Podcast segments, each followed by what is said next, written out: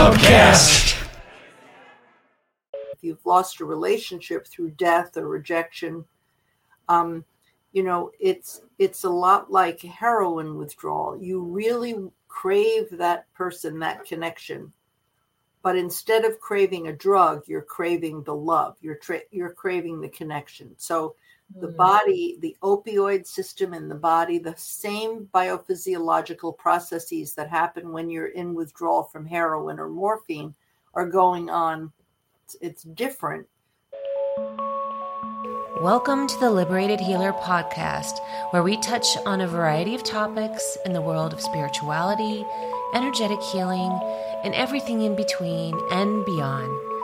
Take an adventure on a shooting star with your host, Gina, and offering their wisdom, guidance, and everlasting love and support. Hey, everybody, this is Gina Cavalier. I'm the host of the Liberated Healer podcast, and we're having a uh, follow up second interview with Susan Anderson. She is um, sort of an expert in her field of grief and has written several books about it. And um, uh, love to welcome you again, Susan. Thank you for coming on today. Thank you for having me.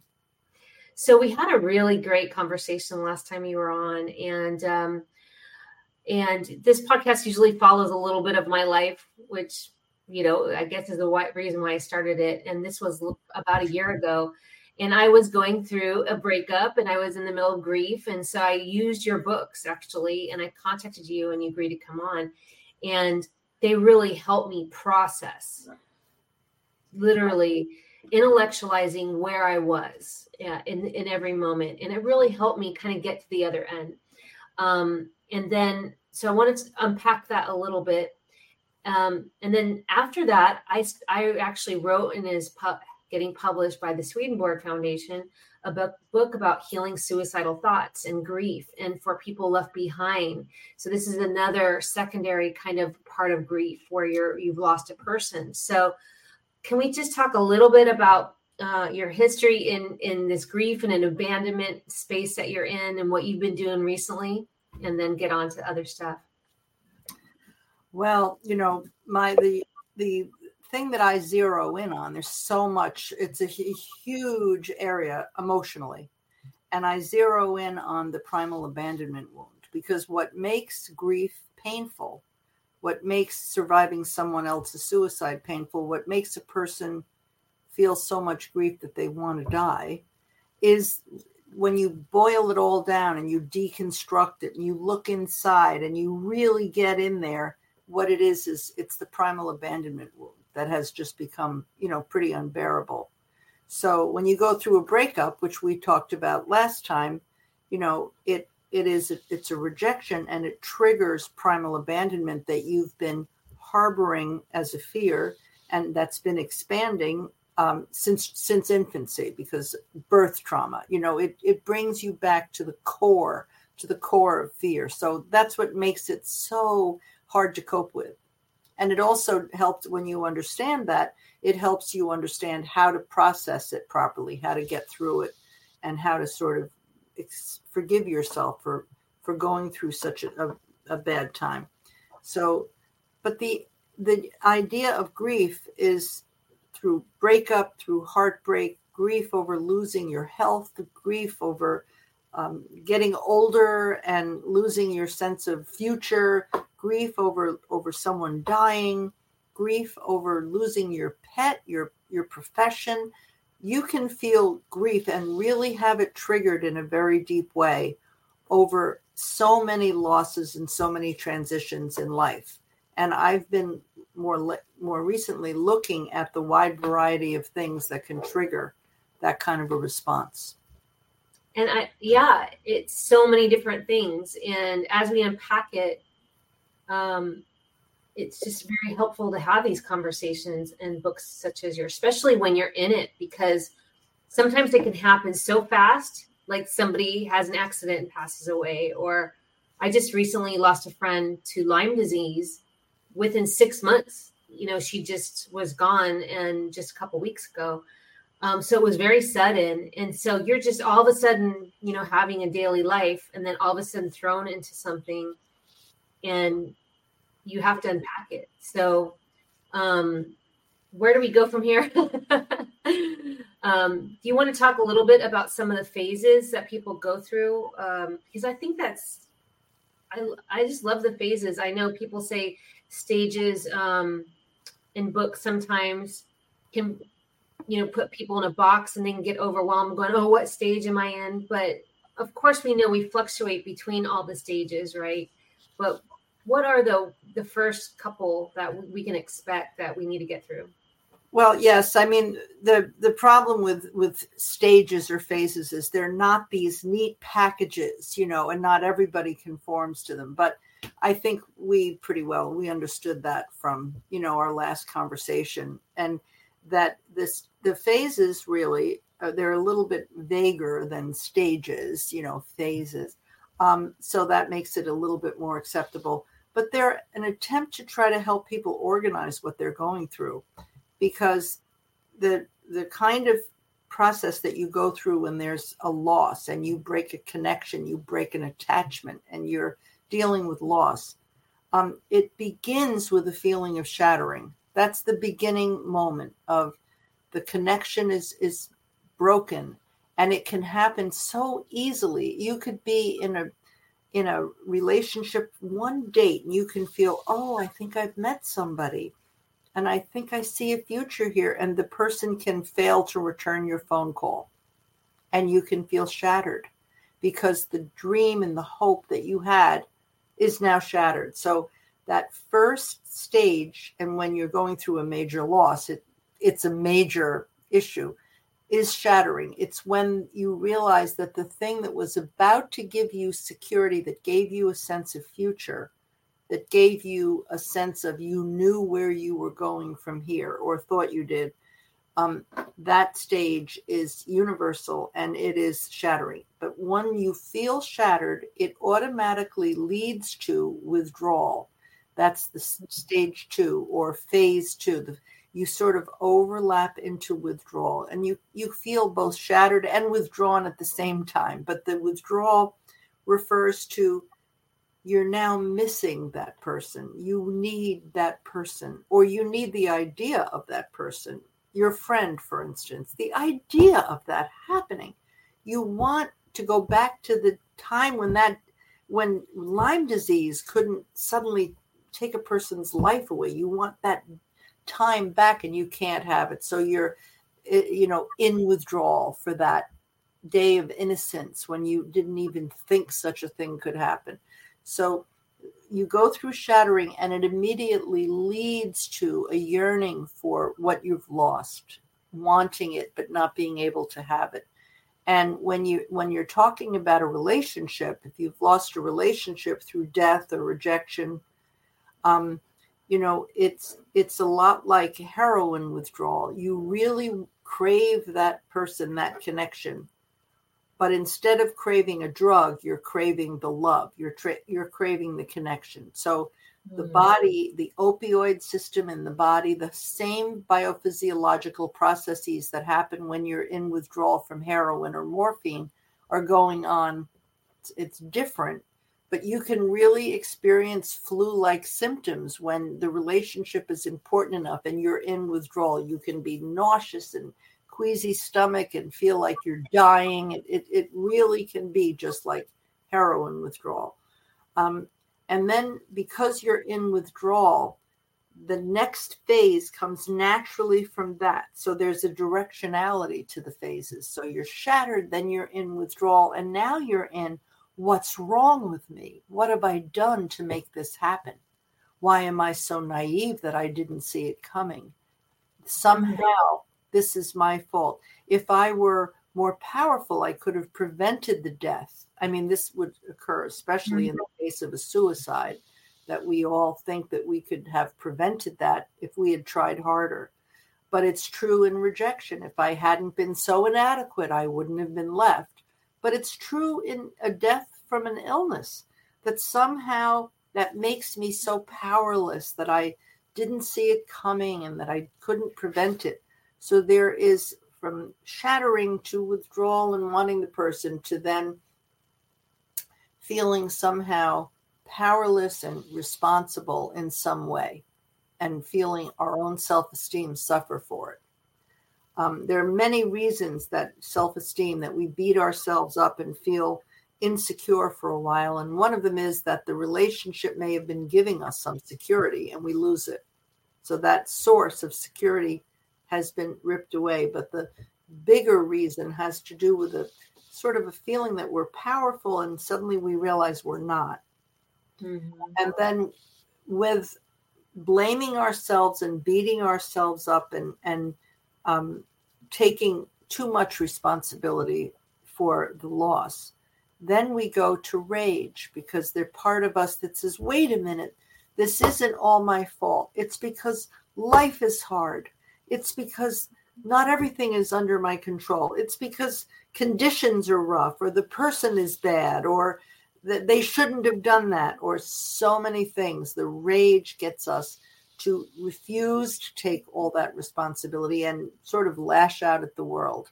Mm-hmm. And when you're in grief and you're going through this process of shattering, withdrawal, internalizing, and feeling inadequate, and then rage, that's when we really can get angry at innocent bystanders who try to help us and say stupid things like, oh, that which doesn't kill us makes us stronger, or you'll get past this, or just let go, or simplistic bits of advice that you know that really can enrage us. So when we're in that rage phase we can be particularly annoyed at the simplistic things the lack of empathy that we that we get from our friends and family and people we expected to understand what we're going through. So the rage phase is really quite an interesting phase because it's it isn't just about yourself and the the pet or the job or the person or the situation that you lost. Mm-hmm. it's you and the rest of the world also your relationship to the rest of the world and your recognition that the world that empathy is not something that is in abundance in many people. So the yeah. rage is such a lesson. We learn so much from the rage. And then the fifth phase is lifting and lifting sounds terrific because you're lifting out of the grief. You're you're having a moment of distraction. You're with someone who's said something very amusing and you find yourself laughing and you're so relieved that you're still human and you can still laugh and you can still enjoy the, the, the beautiful flowers and the sunset and so forth. And so you lift momentarily out of the grief and that sounds lovely, and it is, of course, a wonderful thing. But you can lift too quickly. You can lift and become disconnected from your emotions and fail to take them with you. And what happens with that is when you see someone who's sort of an overlifter, they they're too good at lifting. Um, you see someone who's become, you know, detached from their own emotions. They're emotionally unavailable. They're they're, you know, sort of a little shut down, or even a little shallow or superficial emotionally. So when we lift, we want to make sure that we lift, but that we lift with all of our feelings intact, because every one of the feelings of grief is valuable, and those feelings are all um, valuable, helpful, instructive experiences that we can grow from. And they make us human and they give us a Velcro surface, like a sticky surface that allows us to get close to each other because we have feelings and it hurts. And we can, you know, enjoy the, the warmth of other people and let them know. So it gives us a sticky surface for making connection to other people. And we don't want to forfeit that opportunity to become more more connectable to other people because we were because we don't know how to handle our feelings. We want to be able to take our feelings with us and use them constructively. Whew.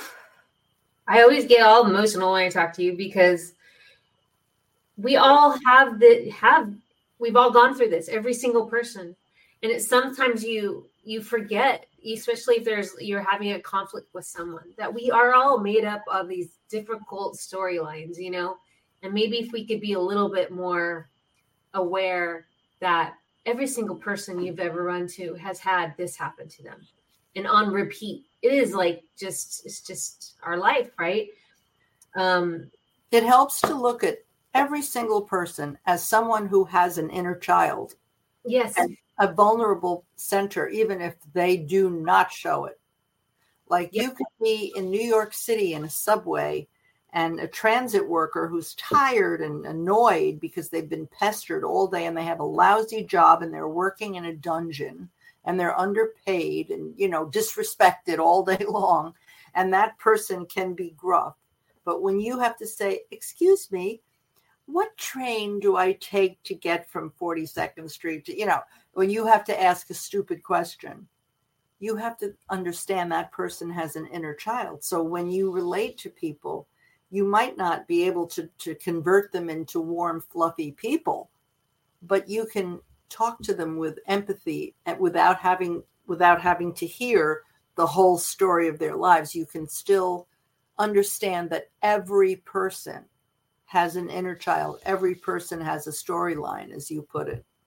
I think it's a good thing to remind us going into this political year because, you know, I, you know these conversations are important if we can just kind of pull out of the hate. Even like you really you have your one person you want to be the leader of a country and that per you know but that doesn't i'm just saying that there's a there's a person on the end of that. You know what i mean? And we're throwing all this hate and and i feel like that hate just when and then uh, this kind of gets out into the ethos and then when you have like something triggering like you lost a person or a job or something it really it is part of all this breaking down and it really hits us you know and yes. uh, well i love the fact that you bring up the political problem because our country is in such a schism.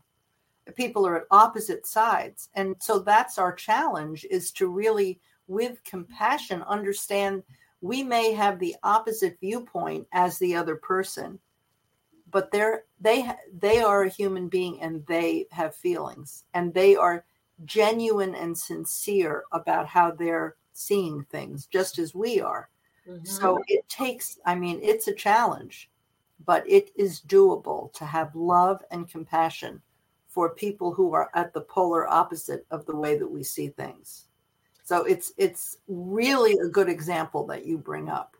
Because so I always try to look at that that person might be on the edge of something, even if it's something I really don't agree with. Like I really saw a violent piece of video that was at a, a, a political rally thing uh, on LinkedIn, and it was violent. And my I wanted to say something, but they said that's not going to do any good. And also, um, I I don't know, maybe that person who's posting that, obviously they're in rage for posting. They're already in that stage of rage for whatever reason to be even put that out. And now me just even saying, I can't believe you posted this or something, even though that's what I was thinking. I don't know. I they could go and start doing a mass shooting, or I'm just saying it's like we have to really think what kind of energy, what kind of comment do we do we want to contribute to? Because this this person might be in a rage stage or a withdrawal stage or they just lost their parent or they just lost their child or you know and just i look at that every time i'm going to post and i almost 99% say nah or whatever. But now that i'm in the habit of doing that i just automatically eh, no i got i have things that i need to take care of and do. But i wish i like to bring it up because yeah, it's an important thing to bring up because there is a lot of that. There is a lot of judgment that people are making, and that's wrong and so forth. But, you know, we really can't judge. We think we can, but we don't know the whole story. We only know what we're seeing. And, and even if we're sure we're right, the other person has a right to be wrong. So yeah. that it's, it's really the, the, the type of compassion and acceptance that it takes to really live in peace in the world, especially today with everything that's going on. It takes a great deal to do that. And it takes being really accepting of all of our emotions so that we can accept everyone else's emotions. Yeah. Um, and I, I loved your audiobooks. That's what I used because um, when I was the, the interesting thing about my last breakup, I wanted the breakup, but I had a physical reaction, and I've never had that before. Like I was feeling this an, uh, massive anxiety through my body, almost like my whole body was tingling.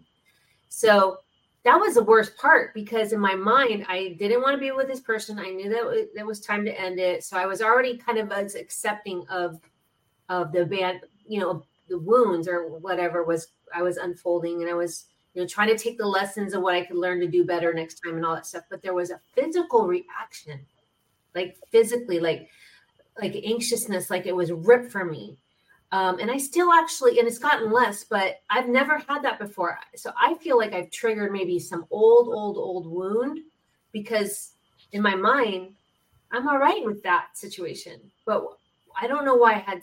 Have you heard a lot about these physical reactions to in these stages and um, attributing to anxiety and panic attacks and kind of a more of a physical nature? Yes. Well, the um, anxiety is physical. You feel anxious. It isn't just mm-hmm. you think anxious, you feel anxious. And when you're having a panic attack, it's a complete biophysiological event. And there's something that I, before I became an abandonment uh, specialist, so to speak, I was a, a separation anxiety specialist. Um, Perfect. abandonment at the, and back in the 70s, 60s and 70s and 80s and 90s. I wrote the book in 97 and it was very, very hard to get the word abandonment put in the book and in the title. I had to fight very hard because um, it was it was a clinical term and it was Freud didn't even use the term. I mean, it was a very unused term, but the a term that was thrown around by by several, you know, theoreticians, separation anxiety. And mm-hmm. separation anxiety is something you feel. It can give you a stomach ache. It can make your heart race. It can give you chest, like chest pain. You can actually have chest pains, but you could just feel sick. Separation anxiety. I know so many people who have mo- most of their separation anxiety is upon awakening. Somehow they wake up and they feel uh, their heart is hammering, they're nauseous, they they're scared, they feel sick. They just feel sick. And then as the day wears on, their rational mind, their positive energy wears it down. And by two o'clock in the afternoon they're having lunch with a friend or whatever they're doing they're completely present and you know they might have moments of their stomach not quite feeling settled but separation anxiety is really intense and it's it's physiological so this is physical and so you knew that you needed to end this relationship but the fact was that you were separating yourself from something that had been even if it had been an illusion mm-hmm. you were mm-hmm. separate you were taking a scalpel and mm-hmm. you were mm-hmm. saying i need to do this but i but it hurts it's gonna hurt yeah yes you just described me because it's gotten better but every morning i wake up with a panic attack and it's been this whole year from that um and it's gotten a lot better. So the first thing I do when I wake up is I I love the iHome because I just say, you know, Siri, you know, I put on meditation music. So I change my environment instantly. Um, I I know how you know because I teach meditation right there, laying in bed. You know, I gra- I just ground myself. I look around me. I see my dogs. I say I love you. I say the words love. Like I've I've learned how to kind of do what works for me, but it's instant every single morning every single morning. Well, like, I mean, if we were to deconstruct that, and I don't know for sure because we'd have to spend hours yeah. talking and looking, sure. but I'm assuming, and I could be wrong, but I'm assuming that you're waking up and your your brain hasn't had a chance to to reassure you that you're okay. So you're waking up and you're feeling alone You're all alone on the planet. It's only you. There's no one. And you're waking up alone. And then you say, Siri, put on this, and that immediately connects you to something. Mm. It immediately gives your mind a positive focus. You're immediately connecting, you're you're immediately demonstrating your power to get into the moment. So you're waking up starkly alone, as if you're uh, out in space and you're connected to the spaceship by, you know, you're out walking around in space, you know, but your spaceship is over here and you have this cable, and all of a sudden you're out there with, you know, zero gravity and it snaps and you're, ah, I'm alone. But then you get Siri to play, and now you're connecting. Mm. Now you're in you you are in the moment you're able to use your ears, your mind. You can now feel the presence of something in the universe that gives you comfort. So you're able to self-soothe. I mean, that's my guess is is mm-hmm, absolutely. And I'm love I love that we're talking about this. I know we're using me as kind of a sample, but there's so many people that are lonely in the world. Oh yeah. This is not about you, it's about you and me. And yeah so many millions and millions and millions of people. Yes, even when you don't have, even when you don't have a specific life event that's going to throw you into abandonment, you could just be lonely. You could, you know, and you know, you see people that will say something online, or you just walk it. what You could see it with their head down, and you know, and they just, and the world is so separate, and you know, with the technology, a lot of times we have a hard way time, way of connecting with people one on one and feeling the the tribe. Our tribe is getting smaller and harder to connect with, and so I, I really like that we're we're talking because we want we don't want people to be feel lonely.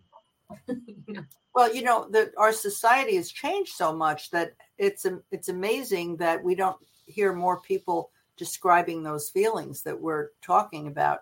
They have them, but but there's shame, so they they tend to they don't realize that everybody's having them so they tend to keep theirs quiet. But the fact is we used to live just a hundred years ago or so maybe 200 we lived in agricultural societies. In our house was our you know four kids we needed them so they could till the ground and our aunt and our grandparents and our other aunt and the uncle and they're all living in in a house and we're like crowded with people we can barely find a place to sit down at night and knit to make the clothes to wear the next day. I'm maybe exaggerating but i think i'm. And now that's not how we're living at all. We're living in our own little units. We're very isolated from one another.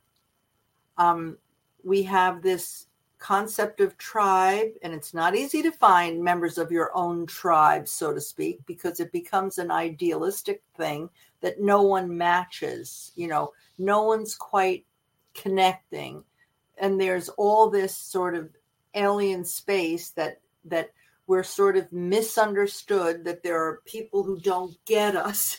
You know there's all of this. This is the whole society. People are looking to connect. And it's almost impossible to find a quality connection that makes that feeling go away.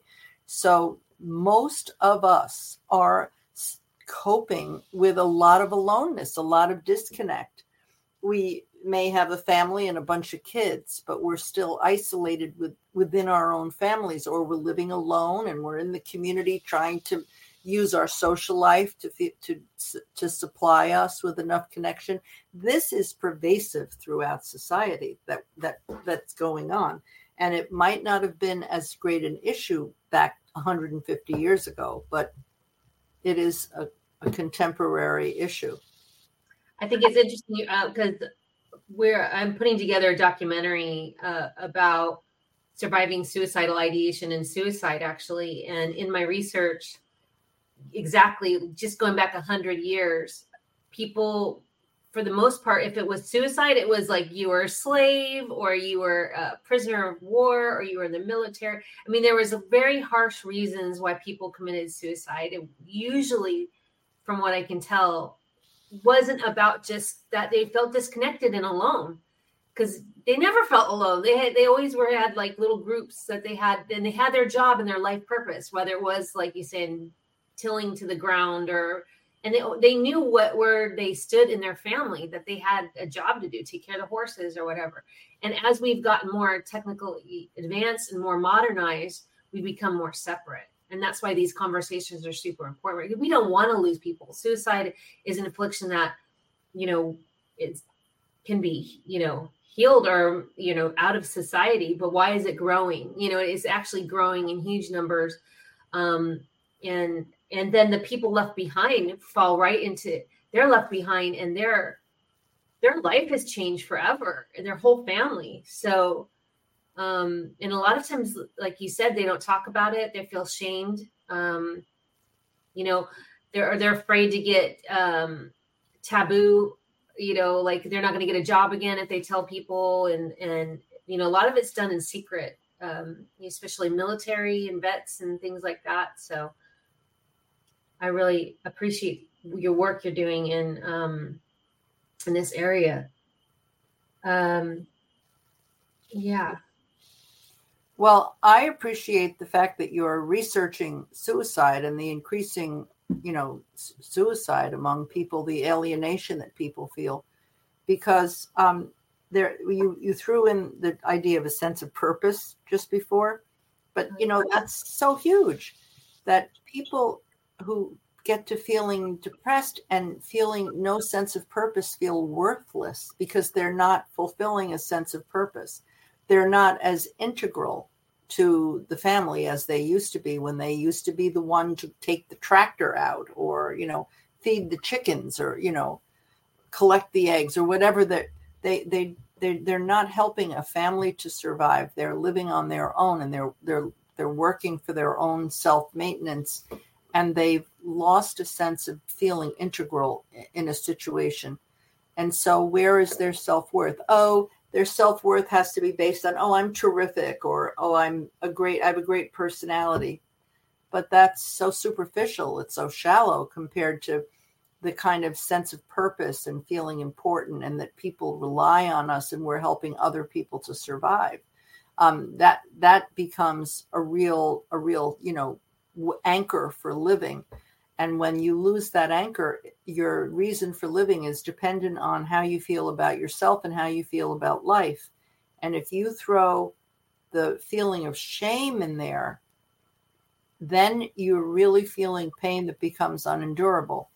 Shame mm-hmm. says, "Oh, there's something I'm missing. I'm I'm missing the boat here. I'm there's something remiss in me. I'm I'm not I'm not like other people. I don't have true value. I'm not enough. I'm I'm just not enough. There's always been something fundamentally wrong with me. Every human being feels that shame. We all have that. It comes from um, early childhood, like infancy. It comes from when we were crying to bring mommy to the to the bedside and she didn't come, and we'd mm-hmm. feel powerless. We all have those feelings, but people who get themselves caught up in a situation in life can actually listen to those feelings and think that they really are missing something, that they really are inadequate, that they're really not, they're not connectable, they're not keepable, they're not worthy of, of connection. And that's just not true, but they feel it and it feels very real. That feeling of shame, of feeling mm-hmm. ashamed of the the lack of power that you have, the lack of worth, that shame makes the aloneness or the feeling of despair whatever it is i can't find a job i'm uh, or someone broke up with me or whatever that takes that feeling and compounds it and makes it unbearable. And it also makes the person feel free as if they're not really destroying anything valuable by destroying themselves. Mm-hmm. So, and then they want to leave. They want to leave so bad. and they feel like that's a great answer because they just, you know, nobody understands them. They don't have a place in the world. And, you know, in, in our, in my book, you know, in the way that I healed my suicidal ideations was two main things was I learned how to love myself as much as I loved everyone else. And that was hard because I, I loved everyone else but myself because I was I was giving them so much love. I was like, if I give them all my love, they're not gonna leave. Because I had abandonment issues, like you have in your book. Then they would leave, and then I'd be like, oh, you know, all upset. And so now I just give myself all that love first. You know, I dish it out to everyone that deserves it and has equal balance now and way of good, ba- you know, I learned how to do boundaries and everything. But I do, I learned how to love myself. And so when a negative thought would come in, like, you don't deserve to be here, I go, oh, that's the old Gina, bye. And it would just go away. I learned how to do that. Well, you know, I got into the field of studying abandonment because I had my own abandonment. And that's what happened to me.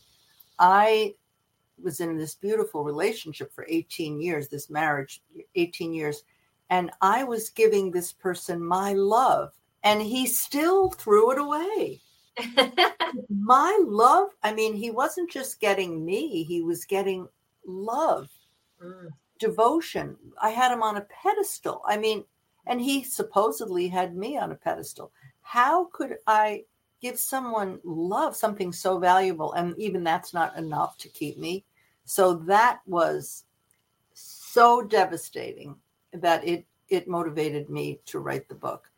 Um, but you know what you bring up about giving someone all your love and doing all of this for other people uh, to be sort of a cliche codependency but the codependency involved in our lives is that we learn how to give more than we get because we're giving everything to the other person in hopes that they will give back and we're trying to make ourselves valuable. If i do too many favors for you and i'm giving you everything what i'm basically saying is i'm really not that valuable so i have to make myself more valuable by giving you a lot of stuff but then you now that you're receiving all this stuff from me, you're kind of seeing me as overcompensating. So you kind of see me as a little less. And now I'm getting less from you. So when you have a habit of giving too much of yourself, and it, those of us who are loving people tend to do that. Mm-hmm. When you have a habit of giving too much of yourself, you're robbing yourself of an opportunity to have a mutual relationship we're not being symmetrical with the other person. We're giving too much. So if you and I were in a codependent relationship and I was the codependent one, and it's your birthday, I'm liable to make your, your birthday the biggest event on the planet. But then my birthday comes along, and basically, I have kind of communicated to you that I'm not that important and don't oh, don't worry about it. No, that's okay. I don't need that, you know. And then and you forget my birthday. So when you are giving, giving, giving to the other person, it creates these imbalances that then are so painful, and then we misinterpret them. We don't realize the part that we played in that, and we feel so hurt and so worthless. And it had nothing to do with that. It had to do with having a loving, generous nature, lots of energy, and we kind of imbalanced a relationship inadvertently. And there's a way to um what I've also taught myself, you know, I'm in my 50s, okay? So this has taken 30 years. you know, I'm going to be 54 next week. So, um and this is I'm living kind of in this phase of my life probably since I started the liberated healer, which is about 3 years. So, really this has been about 20 years of really a lot of self-work. But um, what I what I'm really proud of myself is is I've learned how to be supportive and not dump all my energy into that person, but still remain supportive. That's a that's a good balance to have. I feel like because I can still be present and be available and let them know I care about them without putting all my like taking. So that's why I can produce books and my art and the documentary and, and build and create my life where I'm in my purpose and feeling in my flow, but not miss out on the people. And I think that that's a really, that's also what your books teach, help taught, teach me last year. Uh, you, you're, the way that you worded everything contributed to that supportive nature of yourself. And I think in my you you interwove a lot of that well, stuff in your books. Yeah, creating a new relationship with yourself is what you know. The whole process of abandonment, the the result of it is that you develop a new a new relationship with yourself. You give yourself love behaviorally, and then it's self love. It isn't that you're saying I love myself. That doesn't work. You're I love you just the way you are. Who cares? You know you have to give yourself love behaviorally. You have to do kind, loving things for yourself so that you treat yourself with love and then you become a real vessel for other people. Like you just described this time and then maybe five minutes ago, how you know you had you were this way and then you kind of changed to give yourself more love to make yourself more the object of your your primary love object. Just saying that anyone watching this hears that and they're inspired. It's very obvious to you but it's a revelation to many people. I know many people watching need need to hear people say those things. They need you to say that because it's like oh yes that's right that's what i'm supposed to be doing and it's so hard to do it is so, we are so desperate for connection all the time that we will give away a lot of energy that is meant to invest in ourselves and in, in being in our creative space. Yep. And learning how to say no, I've learned how to say no because and my life purpose unfolded through that awakening of my self-love. Now my life purpose came in and I said, "Oh, I have a voice. I like talking to people. What are my talents? You know, and really instead of forcing into other things that really didn't speak to my heart, you know, like a corporate job or something, which not saying it's bad for somebody, but um, I started to really be able to dissect. I like this. I don't like this. I like this. I like that. And now I just started to every day take more tinier steps towards the things I liked and letting the things I knew I didn't like fall off. And eventually it got to the point where every day I get to do the things I like. And that's a miracle. And that's another yeah. that my suicide ideation is gone because I have so much to achieve now. And it's and it's things I enjoy. It, I don't feel like I work anymore. Um, and again, I'm in my 50s, so it has taken a while. Um, but I, I love to shorten that time span for people if I could and help them say, you know, you know, get to that life purpose a little further. Because there is something that that speaks to everybody's heart.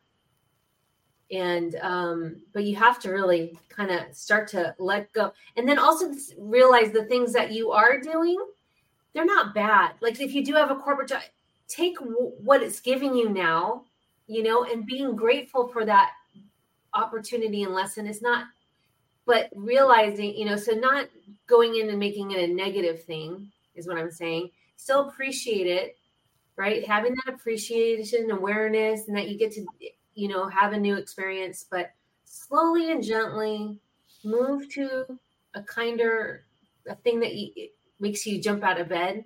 And it is a process, it's not overnight. There's a book called The Science of Getting Rich, written by Wallace D. Wattles back in, I don't know, 1919 or something. But he talks about more than filling your present place if right now you're in a corporate job and it isn't it isn't meeting your needs to help the world let's say um, you don't have to leave the job you can more than fill your present place you can begin right there you may segue into another way of making money or may not but you, what you're suggesting is you you make that work you you take where you are right at this moment and look find, seek, you know, what's in there and maximize that more than fill your present place. So, you know, the fact that you mentioned the word work, I don't know, maybe five minutes, 10 minutes ago, you said it took a lot of work. And that's that's the other piece of this is that um, you have to actually take steps to accomplish this. It's not spontaneous. It's not like you can just sit there and listen to a few podcasts or whatever and it just happens spontaneously you actually have to work hard to get to get to that point you have to do it very deliberately and it pays off yeah Yep. And whatever I tell everybody, and you're the only one that knows what resonates with you, whether it's automatic writing in the morning, or you want to work with a healer, or if you want to work with a doctor, or you want to go on medication. I don't know. It's different for everybody. You're the only one that is your own sovereign being.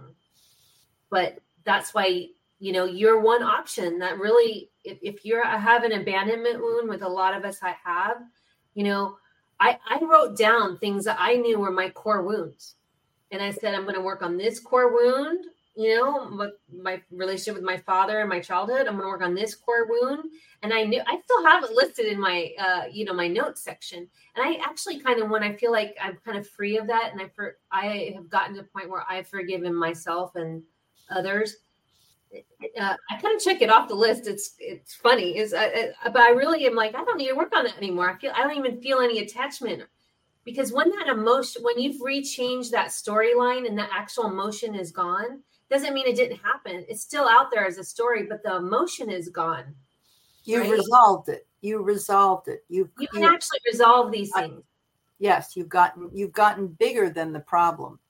You know the problem the emotions are all still part of you because you experienced them in the past and so you have experience with them but you've got you've gotten larger than that problem. So that problem kind of disappeared because it's a tiny thing.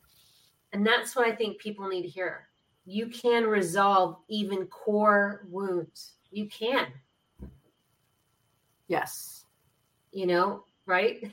It takes and it takes work. Yeah. It takes constantly working where you are now and expanding that that place. Yeah being kind to yourself and compassionate. And then like we said before compassionate to the world around you. We're all going through stuff. If you can let go and not have to send off that comment or note because i feel like people what i've found with myself is i would still uh, with that expression like i had to like input my my saying into something and then I would like you leave that comment right and you go on and do something else. I would still hold that energy a little bit. I would still be in that energy because now I'm a part of that conversation.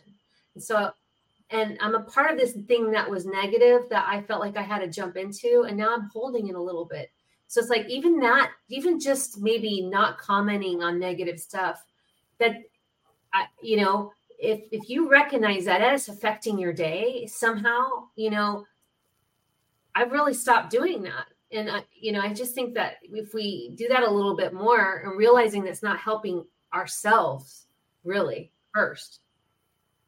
Well, again, it's it's pulling away from the the codependent, you know, impulse to fix something, to mm.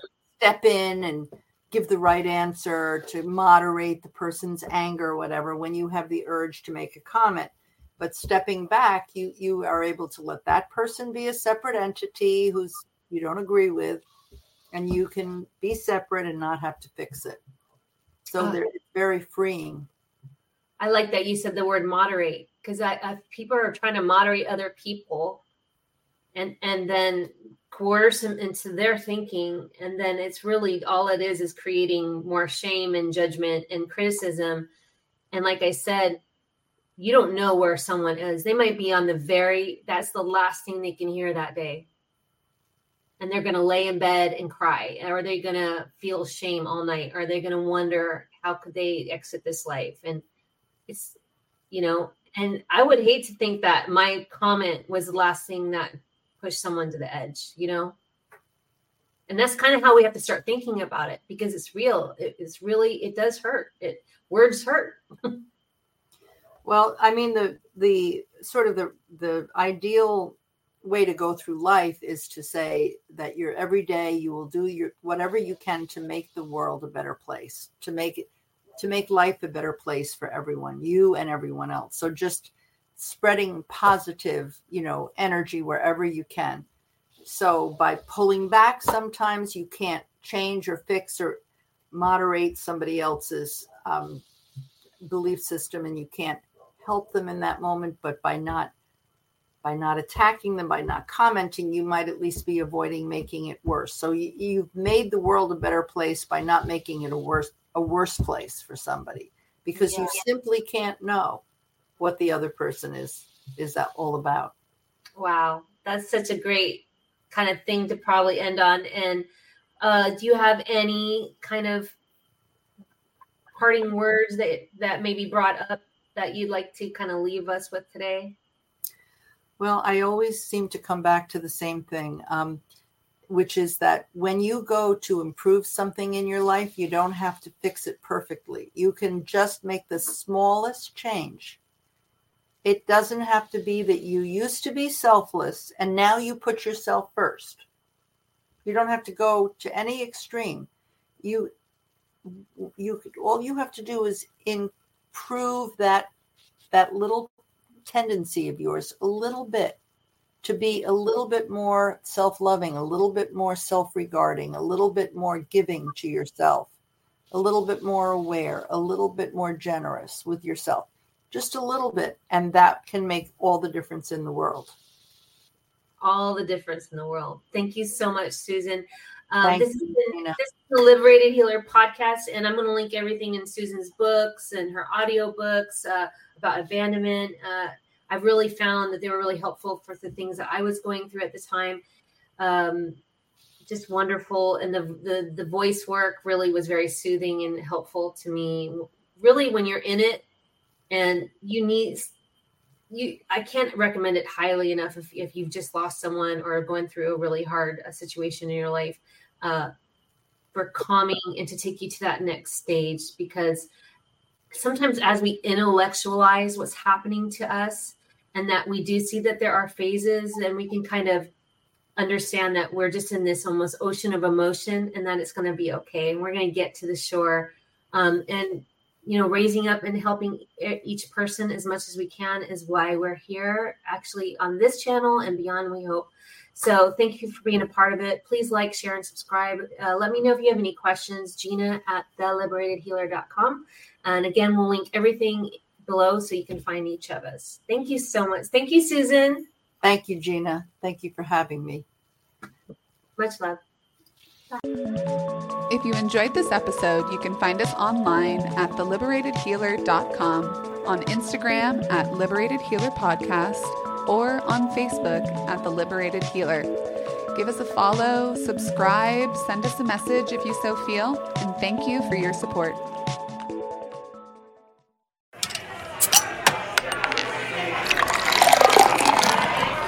Podcast.